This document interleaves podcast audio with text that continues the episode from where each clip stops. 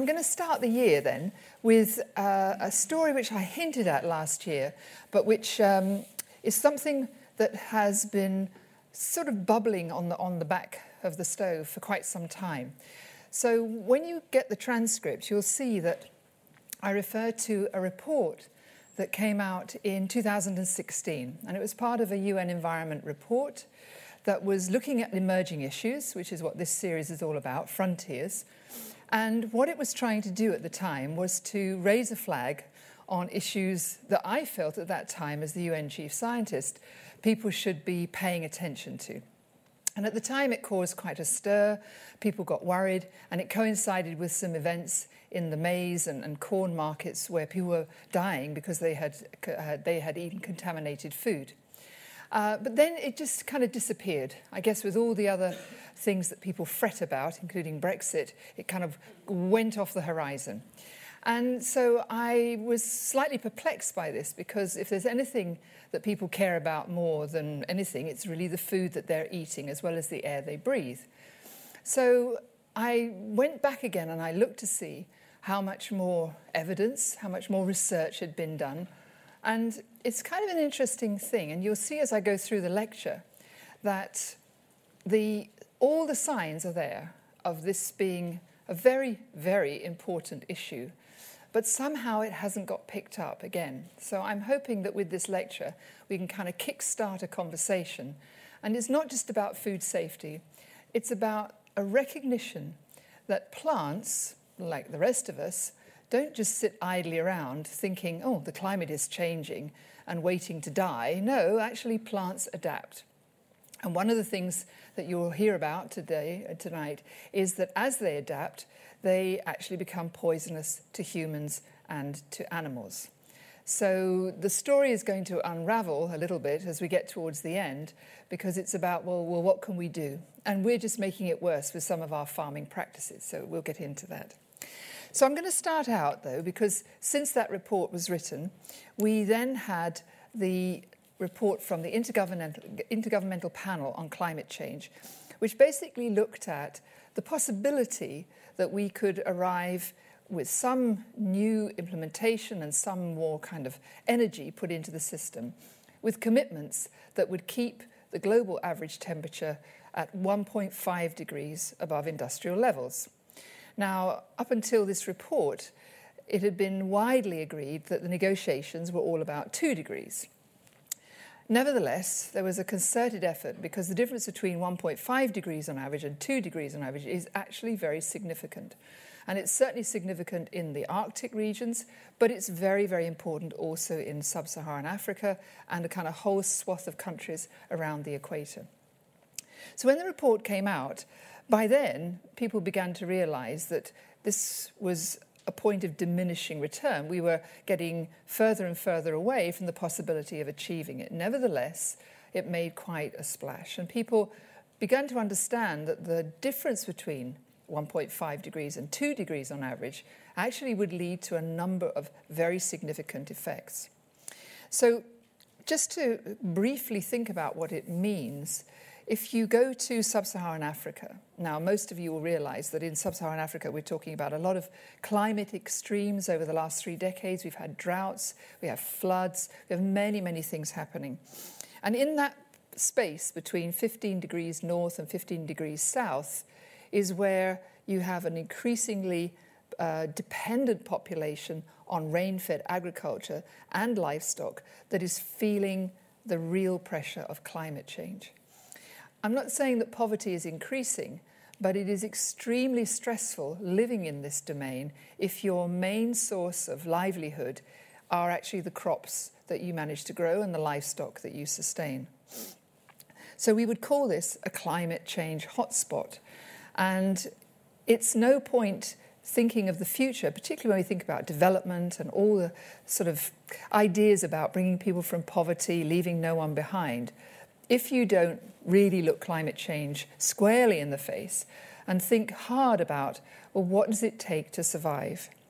So if we think about it, we see that there's going to be crop losses, yields are going to go down, there will be catastrophic failures of some crops. If we go to the western side of Africa, so you can see in this picture These are kind of select, these are selective climate anomalies. But if we go to Africa, what you see already, even in June twenty eighteen, uh, it was the fourth highest June since the beginning of the previous century. So we just see again and again records being broken. But all over the world, when it comes to temperature, you can see that all places are really being touched by this. The Arctic sea ice, I'm sure many of you know, is diminishing. Sea, the sea surface itself is warming up. Uh, I think even today there was news of some of these large heat events and the impacts on the oceans. They're far more prevalent than we had thought. So this picture across the world um, really manifests itself in many ways. In Australia, we have massive fires and so on. Now, around the world, what we encounter are kind of two approaches. One approach is very technology-driven, um, essentially taking humans out of harm's way and trying to fireproof essentially the world if you live in, in a place where you, there are wildfires, or make sure that you have sufficient water through various means and so forth. But in every instance, and I, I would take the Australian outback as an example, where there are huge potential bushfires every year, what the Aboriginal peoples had in their minds traditionally was that they would set fires early on in the season, realising that they needed to get rid of the of the bush, of the brush. And for twenty or thirty years, burning of wood was banned. Essentially, the Australian government felt this was not a thing to be doing. And what happened was, of course, all of the brush began to build up. There was tinder, and then there were massive conflagrations. And with that went essentially the food, because animals were killed, crops were lost, and so forth. Recently, there's been a reintroduction of this idea of doing small burns all the way through the early part of the season, so that when you have this long period of dry uh, and drought, then effectively you've got rid of a lot of the tinder from within the forests. Now, that kind of community, that sort of learning and that knowledge can be found all over the world. The challenge that we see, though, is that the seeds themselves have changed fundamentally within the marketplace. So when we look around the world at what's been happening, and we look at, for example, the hunger map for two thousand seventeen, most of the reason for the hunger map, if you take away conflicts and you take away the fact that people can't get access to their farmlands, is to do with the fact that there's a very, very limited number of varieties of seeds that people have available to grow. Why is that? Well, we've got large companies that have dominated the agricultural landscape. And in a way, the governments who have, in a sense, been home to those entities have turned the wheels of government and investment such that everything from the growing through the processing to the supply chain is all geared to an extremely small number of varieties. And we're talking about the basics of rice, of corn, of sorghum, and so forth. If we look at the hunger map then, you have to kind of imagine what it's like on the ground. So in two thousand seventeen, there was a drought, a very, very bad drought, particularly in Africa. And so you can see that Sudan, Chad, Ethiopia, um, even uh, sort of coming down towards Tanzania, little, and certainly in, in Kenya, Uganda, all the way through there, effectively you had hunger. And there are different Um, there are different sort of classifications, but essentially it's the prevalence of undernourishment in the population.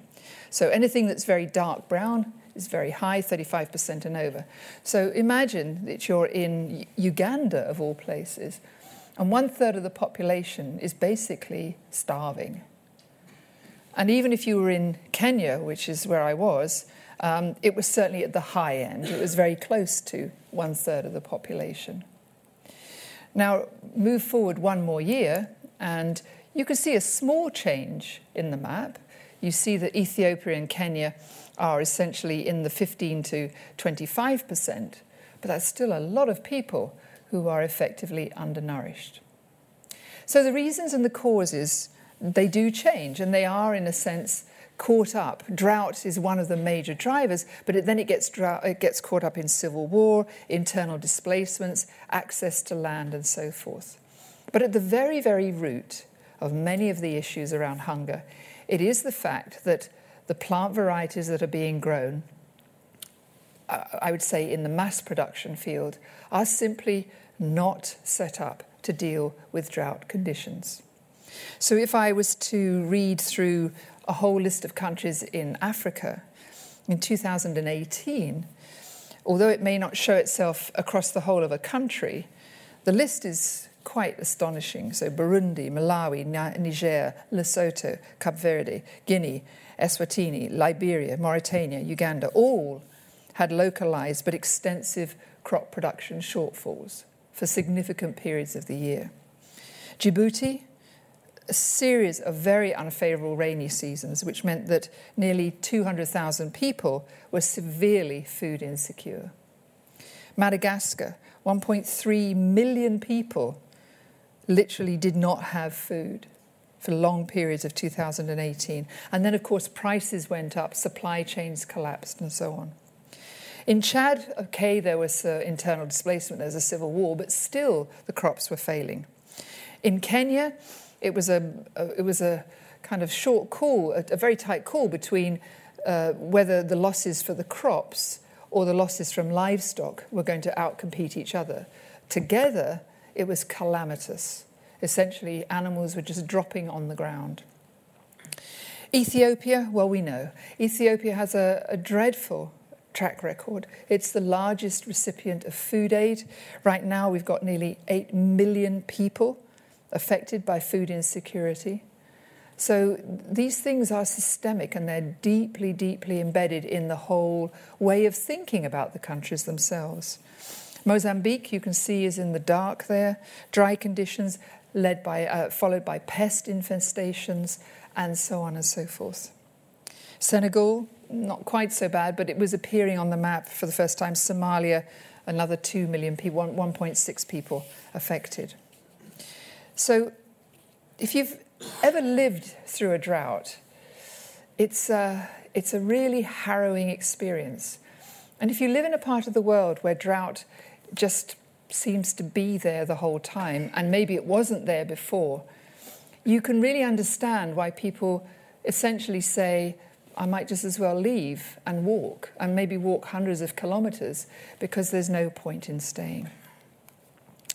So I want to just show you a very short film about the drought in Kenya, because it was a mixture of livestock, very, very valuable part of someone's life, their assets, and what people were saying about it. And they were really quite confused.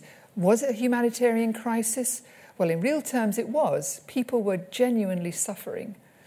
But there was always this sense, particularly amongst the Maasai and other tribes who are pastoralists, that somehow something was going to come to the rescue. But as you can see from this little boy out to the horizon, everything's just dead. Everything. Oh.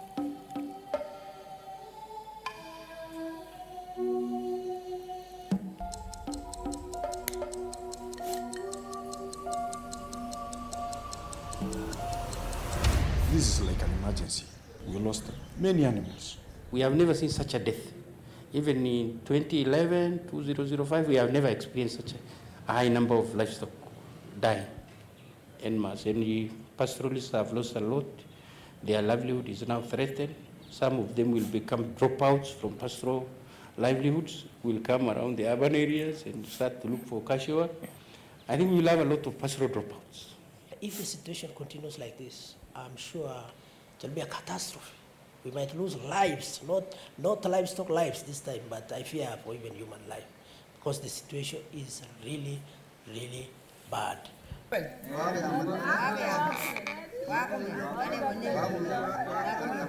Over ninety percent of the population depend on earth dams for their water, but over ninety-five percent of our earth dams are dry. Uh, currently, over ninety-five percent of our population are dependent on boreholes. And these boreholes also, with a drought like this, uh, normally the water level tends to go down. So we are left with us with a few strategic boreholes. where the entire population tend to crowd around. The current drought has made it difficult for mothers to get proper food, which they can eat and in turn provide nutrients to their babies in the form of milk. This little boy is not alone. He is one of five children who are severely malnourished. The other forty-one are acutely malnourished, and the condition is getting worse. Uh, one of the um, infectious diseases, number one, is upper res respiratory infections, then uh, followed by diarrhea because they're drinking dirty water that is not treated, which, I mean, from the riverbed. Also, there is a, there is a lot of uh, uh, eye sickness because there are flies all over that are going into their eyes. Mothers have been forced to rise early in the morning to go and fetch water to cover a distance of about twenty kilometers every day with their donkeys. And if you look at actually what has been happening, many a times, there, there are times even, even, even, even the, norm, the, the school feeding program cannot run as usual because at times they feel it's difficult for them even to get this water because first of all, they need to start with what they need at the household level. It has been said that decades ago, Kenya experienced drought once every ten years, but lately that has changed, and every two to three years, several parts of the country are experiencing drought. There are twenty-three counties going through this most difficult time of their lives, and they have lost hope. And the hope we can bring to them is to provide emergency funding to be able to provide food for them at this moment in time. At the moment, close to two hundred seventy-seven thousand people in Turkana are in dire need of food and water. One in every ten people here is actually facing starvation. There are cases of people hanging themselves, abandoning homes, children leaving school. Hmm? Most of them will not go back once the school opens because there is no animal to sell for them so that they can go back. So the condition is there. The weather experts are also painting a very gloomy picture ahead. The long-awaited long rainy season will not be sufficient, so the numbers of people affected by drought nationally are projected to reach four million, up from two point seven million. So our appeal is let's focus on climate change, but in this particular instance, we are appealing to the humanitarian community, to and various donor community, and even Kenyans, loving Kenyans, to donate to this way the cause.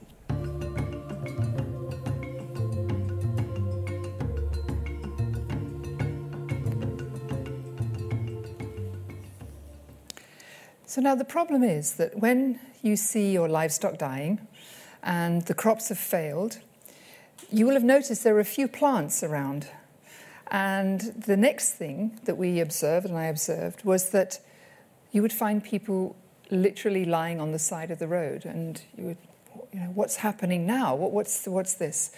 And obviously they were malnourished, but not sufficiently that you would think that they had died from, from that particular cause. And it became apparent that we were seeing this again and again, particularly in Ethiopia. And the sort of diagnostics were people were literally staggering along the side of the road. Then they would complain that they, they couldn't see and they were vomiting. Their livestock were showing many of the same symptoms. And that's really what alerted people to the fact that, yes, the animals are dying, because effectively there's a drought and they can't get fodder. But the, the animals are also dying because they're eating the plants that have adapted to climate change.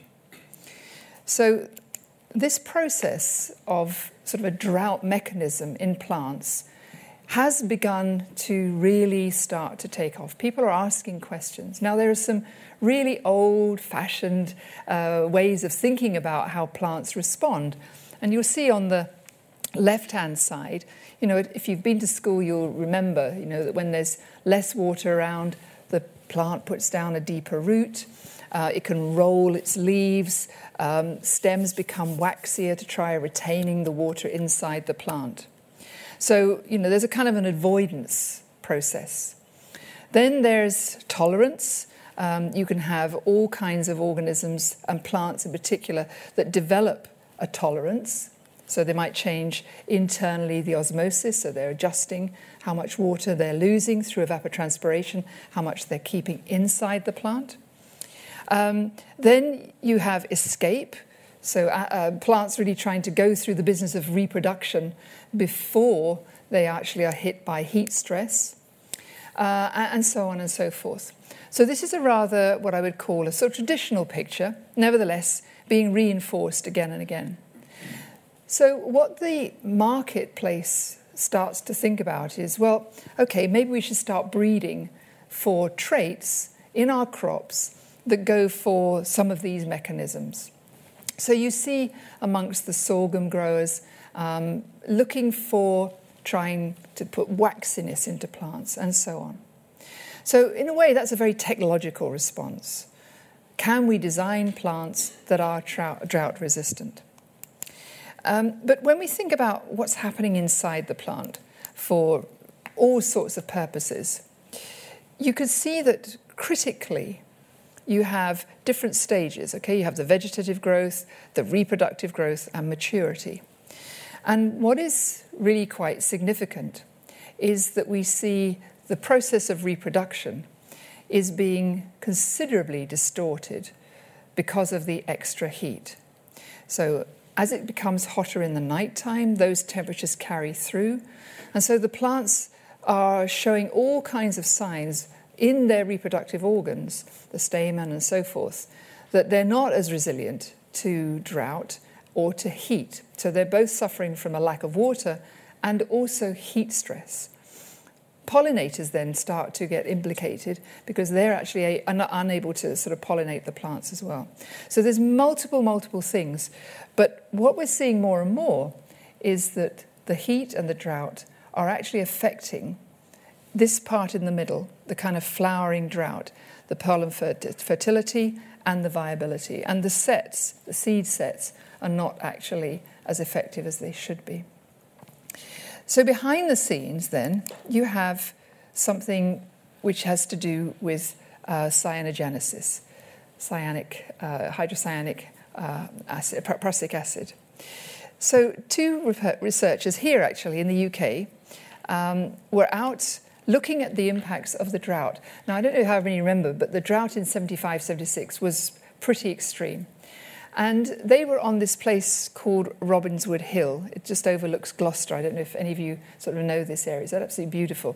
So this is not the hill during the drought. I couldn't find a picture of it. Anyway, they started to notice that large hillsides essentially were dying away. And so they started to look in much more detail as to what was happening, in particular to the legumes, the white clover and the bird's foot trefoil. trefoil. And what they discovered really was this mechanism called cyanogenesis.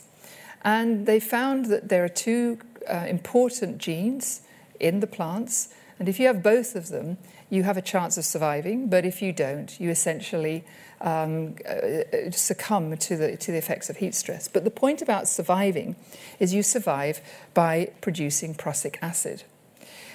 Just to let you realise that despite the fact that the drought only happened for those two years, they continued to go back for four years, and they could still literally see the effects of the drought on all of the plants, and in particular these particular populations.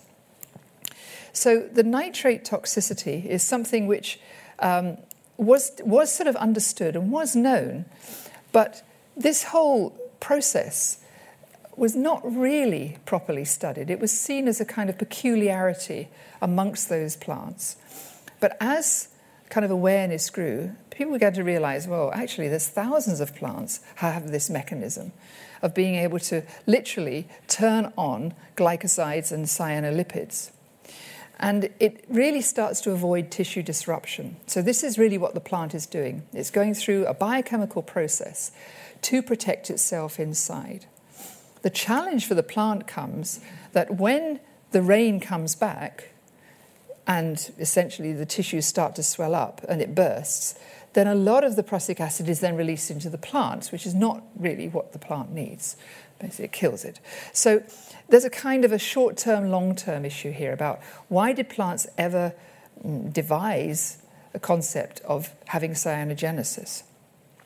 What is worrying, though, is that sorghum, a very important crop for many parts of the world, and Sudan grass, cassava and lima beans are all important foods that produce hydrogen cyanide. So uh, effectively, we're looking at some of our major crops having these mechanisms inside them. So for those of you who, who like chemistry, effectively it's part of the anabolic and catabolic processes. And then what they try to do, the plants, is they try to detoxify themselves. Once they've built up all the hydrogen cyanide, they need to find mechanisms to effectively rid themselves of it. But if they take on too much water and the tissues actually swell and the cells swell and they burst, they don't have the mechanism to clean themselves of it. Now, it's not just plants. It turns out that as people were looking into this, they found that arthropods, loads of insects, also produce or have cyanogenesis. And, of course, why they have this is to avoid being um, eaten. It's basically an anti-predator reaction. So both in the plant world and in the insect world, we see this particular biochemistry going on. So it makes perfect sense. Um, and it's really something, in a way, that has been built in as part of a whole repertoire of defense compounds. But as I say, when you're desperate and there's no other food to eat, and you see greenery, and in the case of Ethiopia, it's called the green pea, and it's kind of a staple plant and thought to be safe, and therefore the poor definitely rely on it, you just don't imagine that a plant that's been your staple and has been safe for all those years can suddenly become poisonous for you. So what are we, what are we sort of thinking about? What are we actually going to do about it? Well, along comes another problem, because along with the plants themselves adapting and essentially making themselves inedible and poisonous, there's a whole range of other organisms that rather quite like these conditions. And these are fungi, and they produce mycotoxins. Now, the alarming thing about mycotoxins is that previously they were considered to be the downside of poor storage, slightly damp conditions, where effectively fungi would get in, and then this release of toxins would then contaminate vast areas of uh, vast uh, stores of corn in particular, and particularly seeds as well, very, very susceptible to mycotoxin poisoning. But it turns out they also quite like drought conditions as well. And so what we've seen in the past uh, few years is that mycotoxins have started to spring up pretty much everywhere. Even a microgram can affect you badly. But where do they occur? Well, essentially, they come at us in two ways. So mycotoxins are really sitting in the soil, if I can try to paint a picture for you. But, you know, a lot of our crops are sprayed with pesticides, like a phosphate, for example. And what that does is it knocks out part of the healthy soil flora and fauna. And the mycotoxin, the fungi that produce the toxins that we're worried about, actually start to take over. So glycoph- glyphosate and, and other pesticides don't do us any favours because, in a sense, it prejudices the soil towards producing toxins. So we have three sort of main areas where mycotoxins start to turn up. So there's the fuminescence.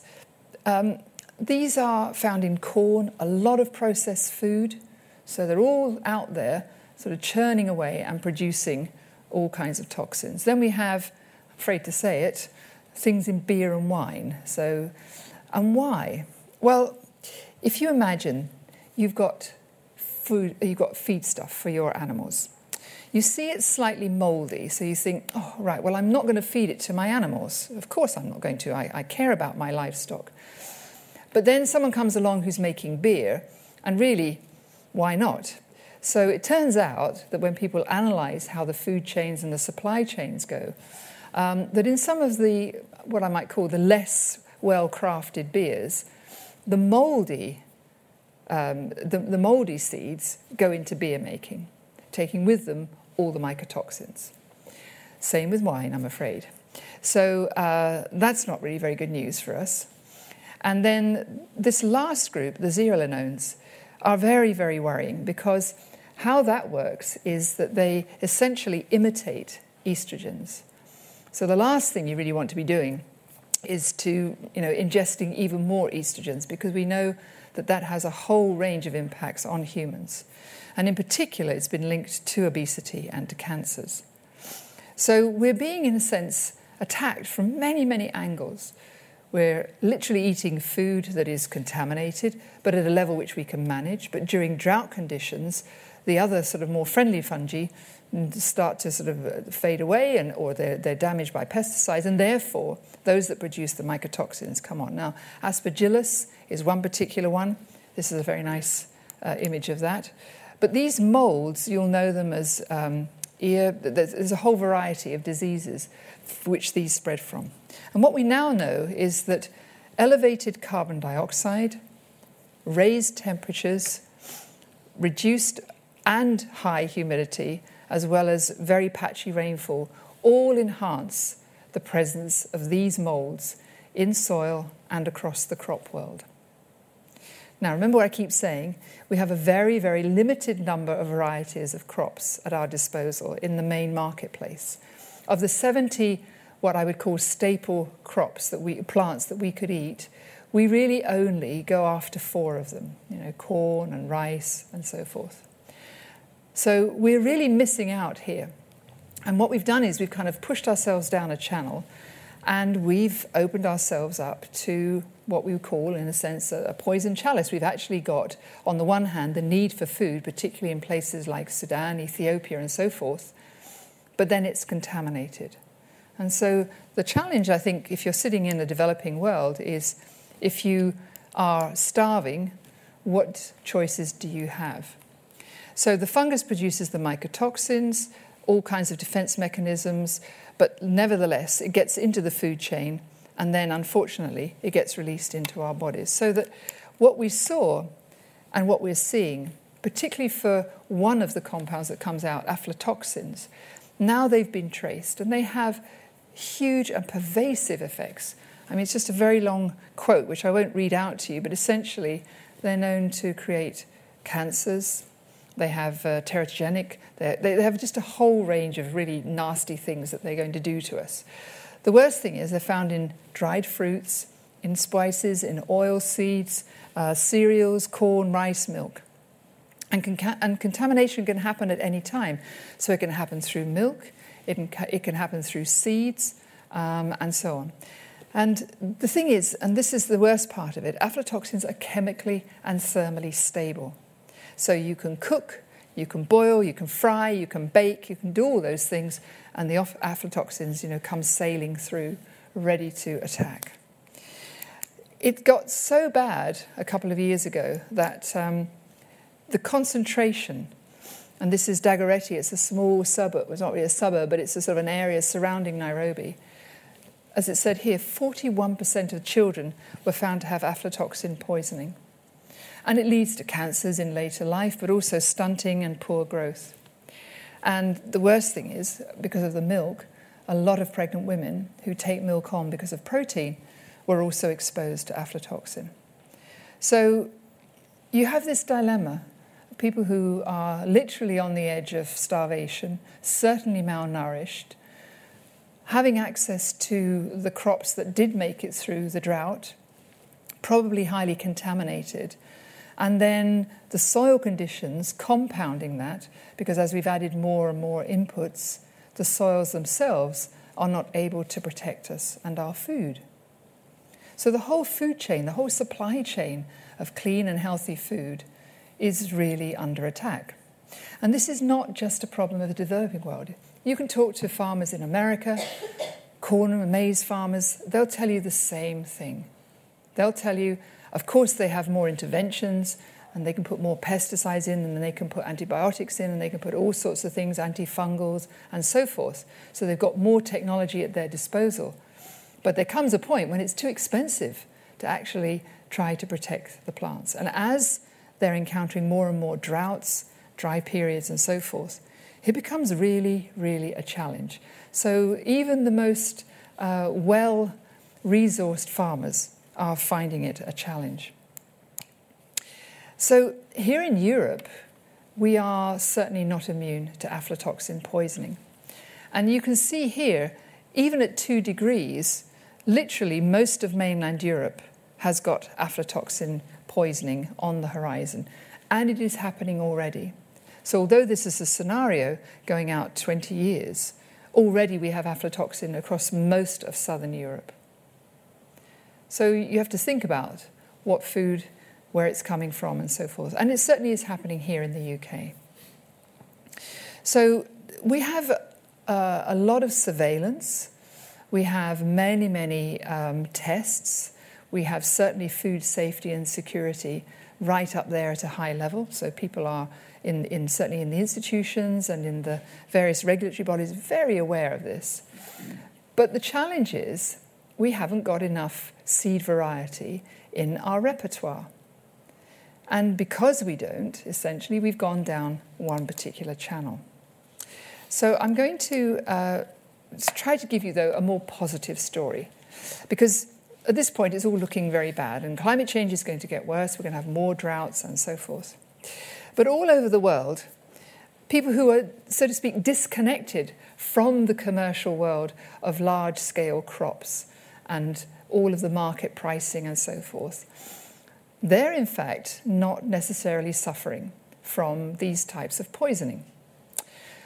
So slowly, slowly, slowly, a group of organisations all around have begun to understand that the traditional seed varieties that have been looked after for generations by many indigenous peoples are perhaps the source of our future, of a safe food future.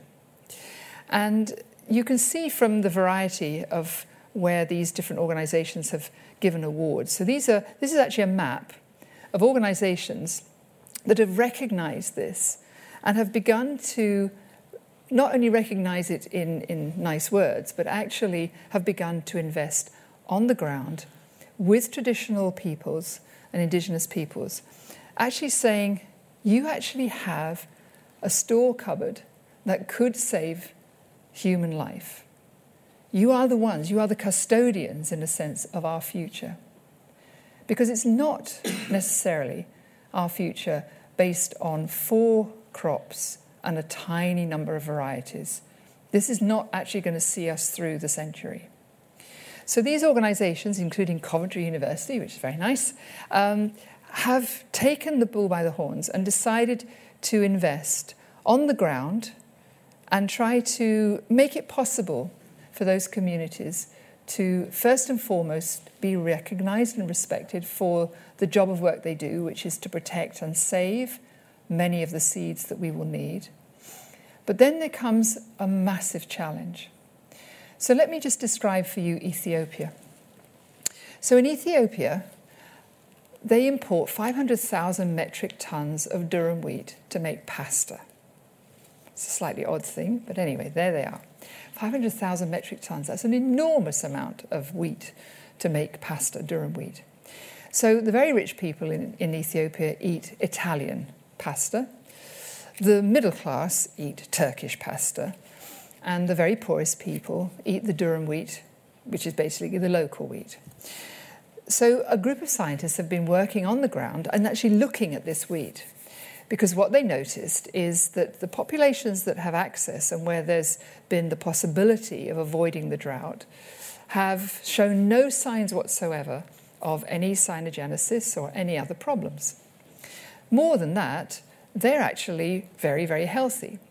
So the picture I painted to you of the beginning where you saw the boy in the vast area with all the animals dying, and you see the same thing in Ethiopia, and I tell you that Ethiopia, Ethiopia has the largest amount of food aid in the world.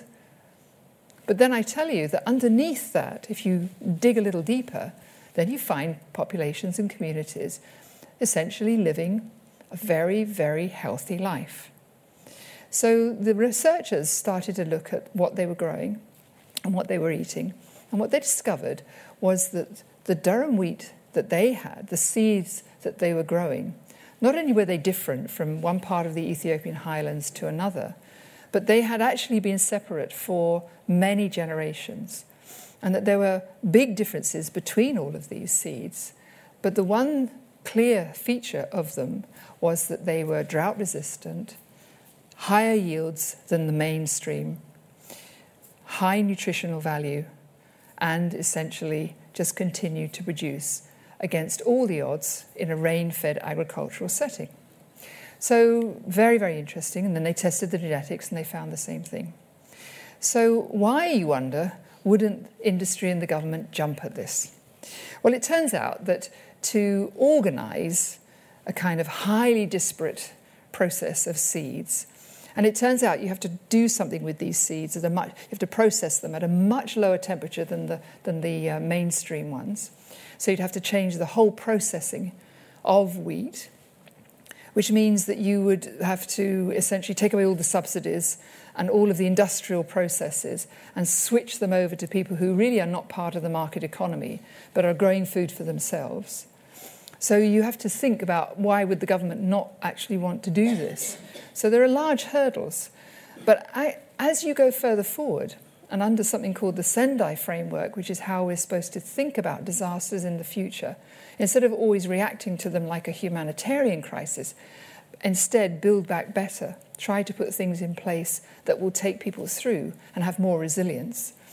Then you need to be reaching into a store cupboard of seeds that are not owned by a company, so they're not the property, the intellectual property of a company, but essentially which can be used and distributed, albeit uh, freely, but certainly um, through a sort of global Creative Commons process. So open seed, we would call it. So that's where we are in the discussions. Now, in the U K, we have a very, very lively and active community. And what they've started to call it is seed sovereignty. So we talk a lot about sovereignty these days. So seed sovereignty. What it basically says is that seeds and biodiversity are part of the commons. They're part of public good. And what farmers' rights are is essentially is to be able to breed them and to exchange. So let's say I find someone over in another valley who has a seed variety that's doing extremely well in the drought conditions, and I have a variety that does well in wetter soils and wetter times, then if I'm a farmer, I should feel free to be able to exchange and to go into partnership with the farmer two valleys down. So here the idea is to have open source seeds, which can be exchanged freely, saved, they're not patented, they're not genetically modified, and they're not controlled by any of our major seed giants, as they're sometimes called, by this particular group. So it's a revolution that's needed. It will save us, that's for sure. It is something that we have to take very, very seriously. And you see small pockets of it beginning. In Scotland, for example, there's a lovely nursery which is growing, the, keeping the seeds of plants from Nepal and all over to grow herbs. Now, I don't really believe in sort of transporting things too far away from everywhere else. But as planet Earth is changing so fast, it is almost like we need to rethink our whole food supply. And what that requires us to do is to value the very seeds that are the heart of this. The plants that I'm going to show you in a short film now are very interesting because they managed to confront drought, because we're talking about sorghum and many of the plants which sit alongside those that are essentially killing us. And these plants don't turn on the cyanogenesis. They have the genes, but essentially their normal physiology means that they can operate under far, far harsher conditions. So there's a, essentially a robustness, a resilience about some of these seed varieties, which makes them a much more likely bet going forward in the next couple of uh, decades. So I'm going to show you a, a clip from the end of a film. It's called The Seeds of Freedom. It's a lovely film. It was, it was narrated by Jeremy Irons, um, and it was produced by the Gaia Foundation, who are here in London.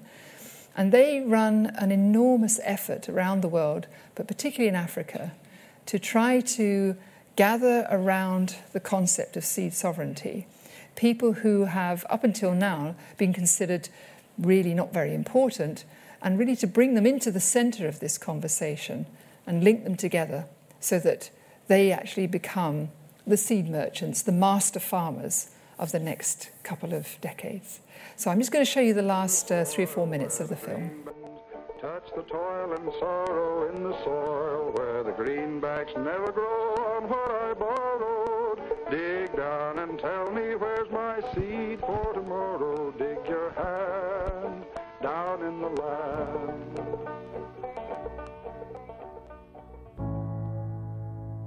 The agrochemical and G M industry claims that small-scale agroecological farming is backward and inefficient.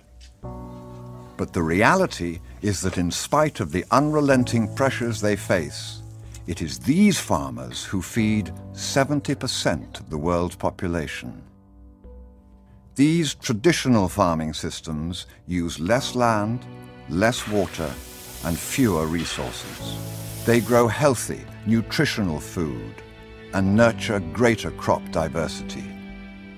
They protect soils, water, and ecosystems, and they are proving more resilient in the face of climate change. It is these farming methods that can show us the way forward for real food security. Ecological systems, localized, biodiverse, are the ones that are really providing food, nourishment, health, and joy in eating for local communities. We need to de decentralize our food system, and if we have to decentralize our food system, decentralized seed provisioning, seed sovereignty must become very much central to food sovereignty.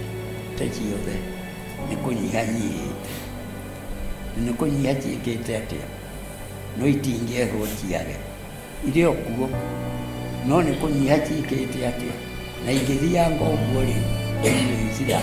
we don't take this opportunity, we are going to lose the seed and lose the future. The future of all, the future of our children.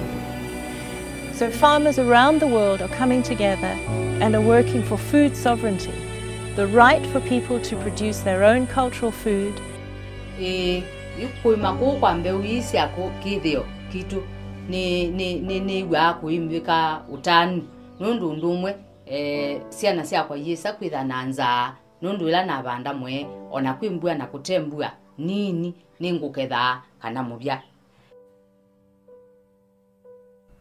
think uh, the public should ever underestimate the potential power that they have should they choose to use it. You know, who would have thought that Murdoch and, and, and News Corp could have been brought low by, really by a, a sense of, of outrage. I think if we have a, a much bigger public debate around the kinds of agriculture that we want and the kinds of Of, of practices and techniques of some of those big uh, seed corporations, we might just get that same degree of, of outrage and hopefully uh, a system in the long term that's better for, for people and the planet. Then if we look at the ancestral way, we find the solution to rebuild what has been destroyed.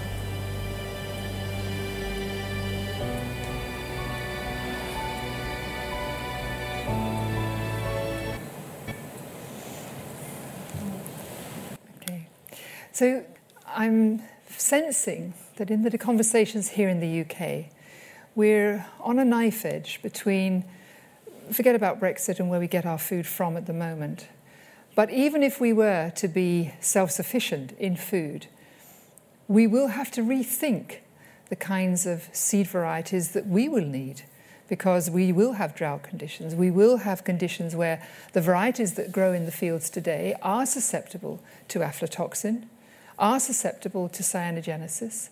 And in a sense, thinking back to bird's foot trefoil, this will have an effect on our wildlife and many, many other things. Do we have store cupboards of seeds? Yes, we do. There are people here in London who are creating small little seed banks. There are people in Scotland, as I said.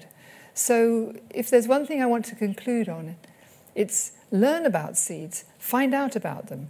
Find out what other varieties, what ancient and traditional varieties we have, even for corn and maize and for a fodder. Because, believe it or not, there is aflatoxin here in the U K, but it's by good grace, I would say, and good luck, that we haven't had massive problems with it. But it is there in our food chains, and if you think about how we bring our livestock in and how we actually intensively feed them and then we put the mouldy grain in our beer, um, you can imagine that a future where our food security and our food safety is perhaps not quite as uh, quite as promised as I have thought in the past. So think about seed sovereignty. Think about what it will mean in the future, and value, as I say, the very seeds that surround us and perhaps we just take for granted. Thank you very much.